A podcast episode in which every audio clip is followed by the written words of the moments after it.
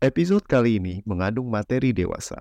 Untuk kalian yang belum cukup umur atau sensitif dengan hal-hal tersebut, harap dengerin episode yang lain ya.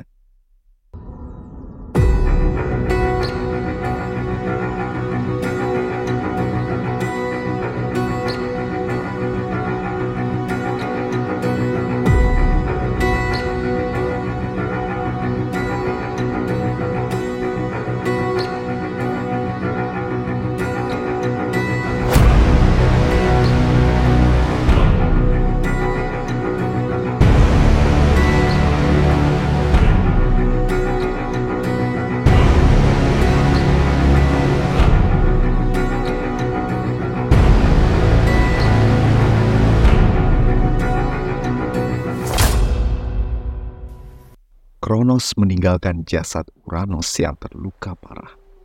Darah mengalir deras dari luka yang ditorehkan oleh sabit Kronos dan membasahi tanah sekitarnya. Dunia saat itu amatlah subur. Sedikit saja darah atau benih kehidupan ilahi menyentuh tanah, maka akan lahir ciptaan-ciptaan baru. Dari darah Kronos terlahir para Furia atau Erinyes Alekto, sang tanpa sesal, Megera, sang iri dengki, dan Tisipone, sang balas dendam. Ketiga furia ini yang terlahir dari amarah dan niat pembalasan dendam Uranus, tugas mereka adalah untuk membalaskan dendam kepada para penjahat dan kaum durjana yang dosanya begitu dalam. Bersenjatakan cambuk besi para Avengers ini mengoyak daging dan tulang para pendosa. Kelak tak akan ada yang bisa lolos dari tiga roh pembalas ini. Namun tak hanya para Furia yang terlahir dari genangan darah Uranus. Para Gigantes atau raksasa terlahir dari genangan darah Uranus dan kesuburan Gaia. Para raksasa yang kelak akan menjadi momok bagi generasi dewa Olympus. Yang terakhir muncul dari genangan darah Uranus adalah para Meliae atau para peri pohon ash yang kelak akan berperan dalam tubuh kembang Zeus sebagai pemimpin para dewa selanjutnya. Kronos mengambil organ ayahnya yang terpisah dari tubuhnya dan melemparkannya jauh dari jasad ayahnya. Entah apakah ia takut ayahnya akan mendapatkan kekuatannya kembali, atau ia hanya ingin mengolok-ngolok ayahnya yang terkapar lemas. Namun tindakan para ilahi memang tak bisa dimengerti dengan akal budi manusia fana. Tindakan Kronos telah memicu suatu rangkaian peristiwa yang kelak akan menentukan jalur kehidupan para ilahi dan kaum fana. Organ Uranus melayang lepas dan terhempas oleh tiupan angin mendarat di permukaan laut. Seperti bagaimana darah Uranus berinteraksi dengan tanah, organ Uranus bercampur dengan air lautan, dan buih-buih pun tercipta dari tempat organ tersebut tenggelam. Buih-buih tersebut semakin banyak, dan kemudian tanda-tanda kehidupan mulai tampak dari kedalaman laut dan buih tersebut. Pertama-tama, muncul rambut dan kening, mata dan hidung, dan kemudian keseluruhan wajah dari seorang wanita. Oh, tidak. Rupa ini terlalu indah untuk disebut sebagai wanita biasa. Dewi. Ya, kata yang lebih cocok untuknya adalah Dewi.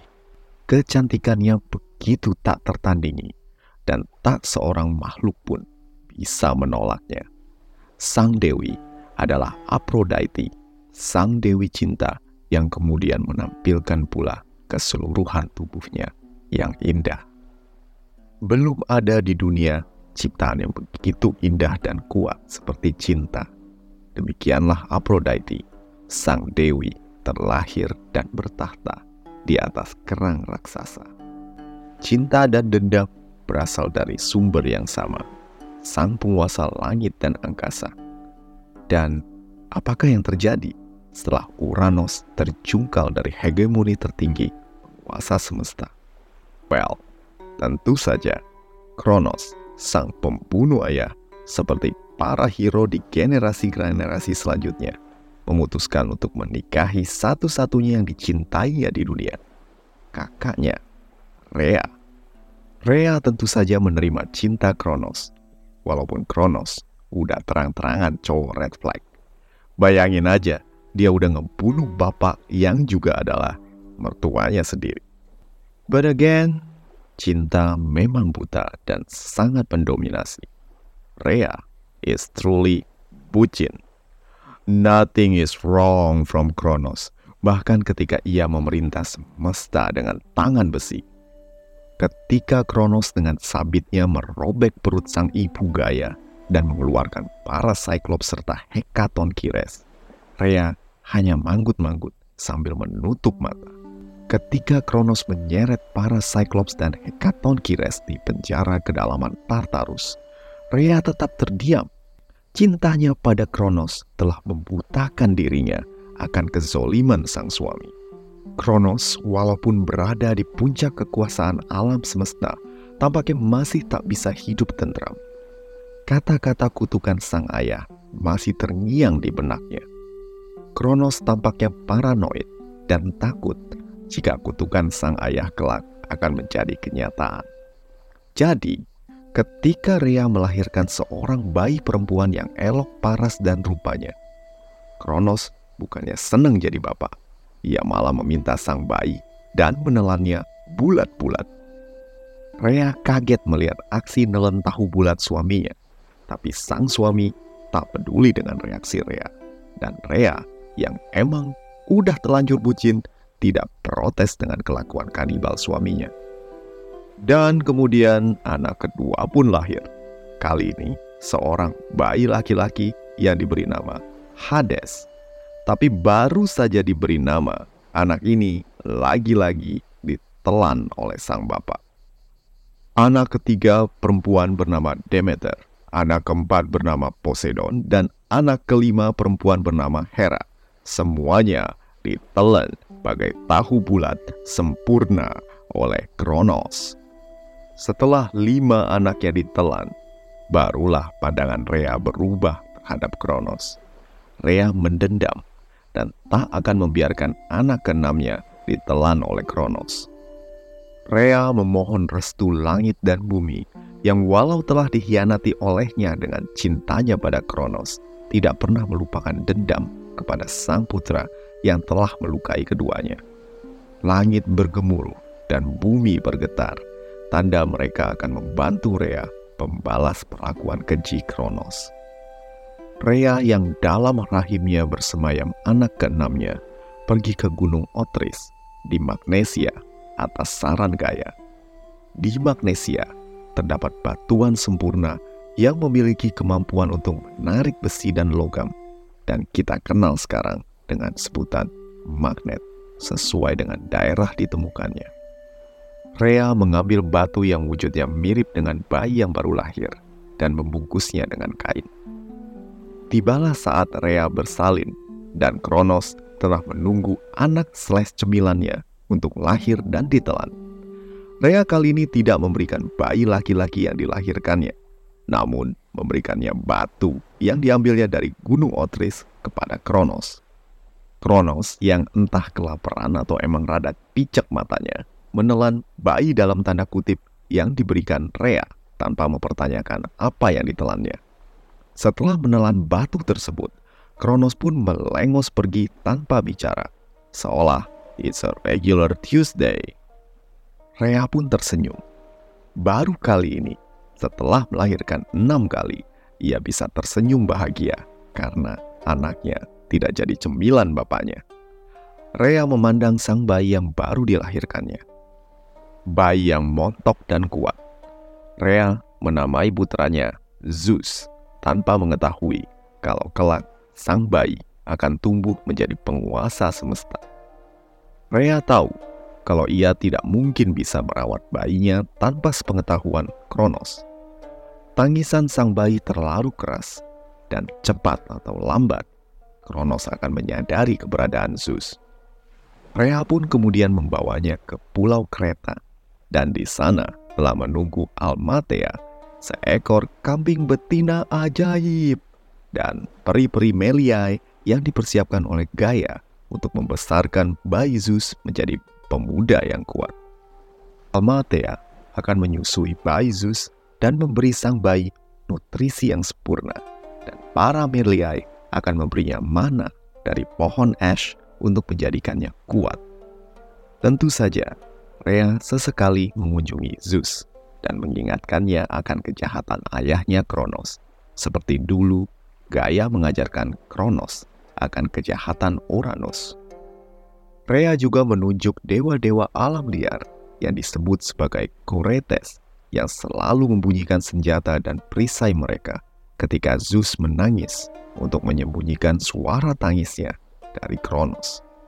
Zeus pun tumbuh sehat menjadi anak kecil yang lincah dan suka bermain. Tapi yang paling menonjol dari dirinya adalah kekuatannya. Zeus memiliki kekuatan yang amat tangguh, bahkan untuk anak dewata seusianya. Ketika bermain bersama Almatea, babysitternya, Zeus tak sengaja mematahkan tanduknya. Dan dari tanduk yang patah tersebut, secara ajaib, banyak makanan seperti buah-buahan, daging, roti, dan jumlahnya yang tak terbatas keluar dari tanduk patah tersebut. Terus menghasilkan, walau terus dikonsumsi. Tanduk ini kemudian dinamakan Horn of Cornucopia atau tanduk kelimpahan. Sementara Zeus tumbuh besar di Pulau Kreta, Kronos mengkonsolidasikan kekuatannya. Kepada para saudara-saudarinya, Kronos membagikan kekuasaan alam semesta dan memulai masa berkuasanya para titan. Kronos yang telah menyihirkan semua anak-anaknya menertawakan kutukan Uranus yang mengatakan bahwa keturunannya akan menumbangkan kekuasaannya. Hah, keturunan. Semua keturunanku sudah lumat tercerna dalam perut. Kutukan sampah. Tapi tentu saja yang tertawa bukan hanya Kronos, tapi Moros sang personifikasi nasib, menertawakan kepongahan Kronos sambil melirik ke pulau Kreta, di mana Zeus, sang putra Kronos, sibuk menggoda-goda peri-peri Meliai. Zeus telah tumbuh besar menjadi pemuda yang tampan dan gagah. Zeus berkarisma dan suka bermain serta bercanda. Tapi ketika emosinya tersulut, tak ada makhluk di semesta yang tak bergidik gemetar. Rea melihat kelebihan dan kekurangan anaknya.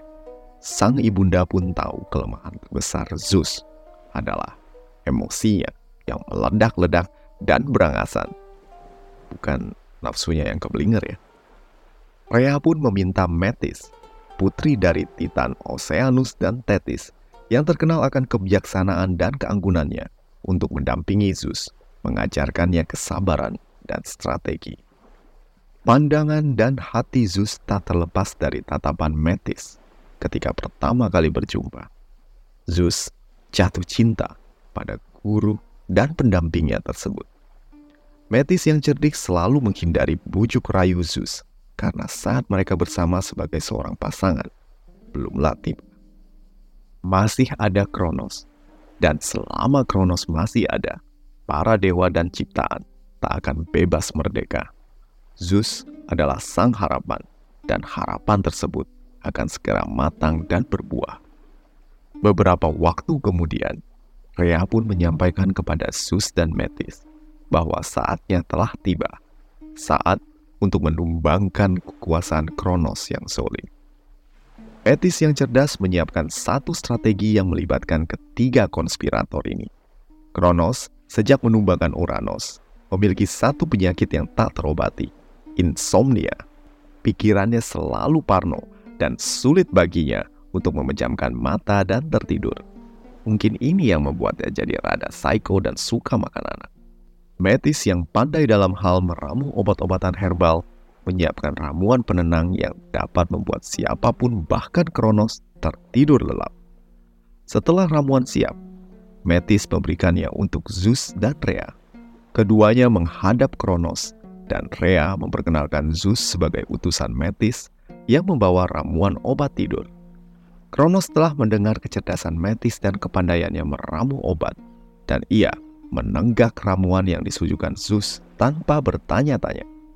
Kronos tidak menyadari kalau Metis telah menaruh sesuatu dalam ramuan obat tidur tersebut.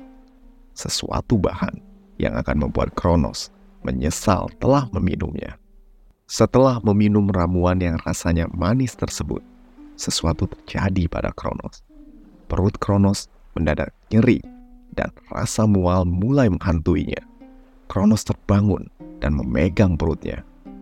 Satu tangan berusaha menutup mulutnya, namun khasiat obat yang diramu Metis begitu kuat hingga Kronos tak sanggup menahan gejolak pengen muntah. Dan jackpot! Kronos memuntahkan batu besar berselimutkan kain yang sudah setengah tercerna. Kronos terkejut melihat apa yang dimuntahkannya, sementara Rea tertawa histeris tanpa henti. Akhirnya, aku berhasil membalas perlakuanmu, Kronos. Bisa-bisanya kau memakan anak-anak kita. Untung aja, dari enam, hanya lima yang kau mangsa. Muka Kronos pucat pasti mendengar kata-kata Rea. Lima dari enam anak. Berarti ada satu yang lolos. Batu itu. Tunggu. Pemuda ini mata dan perawakannya mirip Halo, denganku. Papa. Ke, lah, kau wanita kurang. Oh, ah. Kronos kembali muntah dan kali ini muntahannya berbentuk perempuan remaja. Hera, sang bayi perempuan yang ditelan Kronos, ternyata masih hidup walau penuh dengan muntahan bapaknya. Kronos terus mengeluarkan isi perutnya. Berurutan saudara-saudara Zeus keluar dari tubuh ayahnya. Poseidon, Demeter, Hades, dan Hestia. Kronos terkapar lemas usai memuntahkan semua isi perutnya. Namun amarahnya meluap-luap. Ia berusaha bangkit untuk menghadapi Zeus dan anak-anaknya yang lain. Tapi ramuan Metis kembali bekerja. Kali ini bukan rasa mual yang menyerang, tapi rasa kantuk luar biasa yang membuat Kronos terjatuh dan tertidur lelap. Zeus menghampiri ayahnya yang tertidur pula sambil ngorok dan mengambil sabit senjata ayahnya. Namun, ketika ia hendak mengangkatnya, sabit tersebut seolah melekat dengan tanah dan tak bisa diangkat. Sabit tersebut pemberian gaya untuk Kronos. Sabit yang digunakan untuk melukai Uranus tak bisa digunakan oleh orang lain selain Kronos. Zeus berusaha menyerang Kronos yang tertidur, berusaha menghabisi sang ayah kala ia tak sanggup membalas namun Rea mencegahnya. Zeus, ayahmu masih terlalu kuat untukmu. Pergilah, gunakan kesempatan ini untuk kabur bersama saudara-saudaramu. Pergi dan bertempur di lain hari. Zeus mengangguk dan membawa saudara-saudaranya pergi. Lolosnya Zeus dan saudara-saudaranya kelak akan memicu peperangan maha dahsyat di alam semesta. Peperangan yang kita kenal dengan nama Clash of the Titans. Nah, demikianlah episode reboot dari Mitologi Santuy. Semoga kalian suka dan stay tune untuk lanjutannya ya. Anyway, gue mau ngucapin terima kasih untuk Andre dan Doni yang udah traktir gue di laman traktir Mitologi Santuy. Buat kalian yang kepengen dukung gue juga, silakan mampir ke laman Mitologi Santuy yang tersedia di deskripsi episode.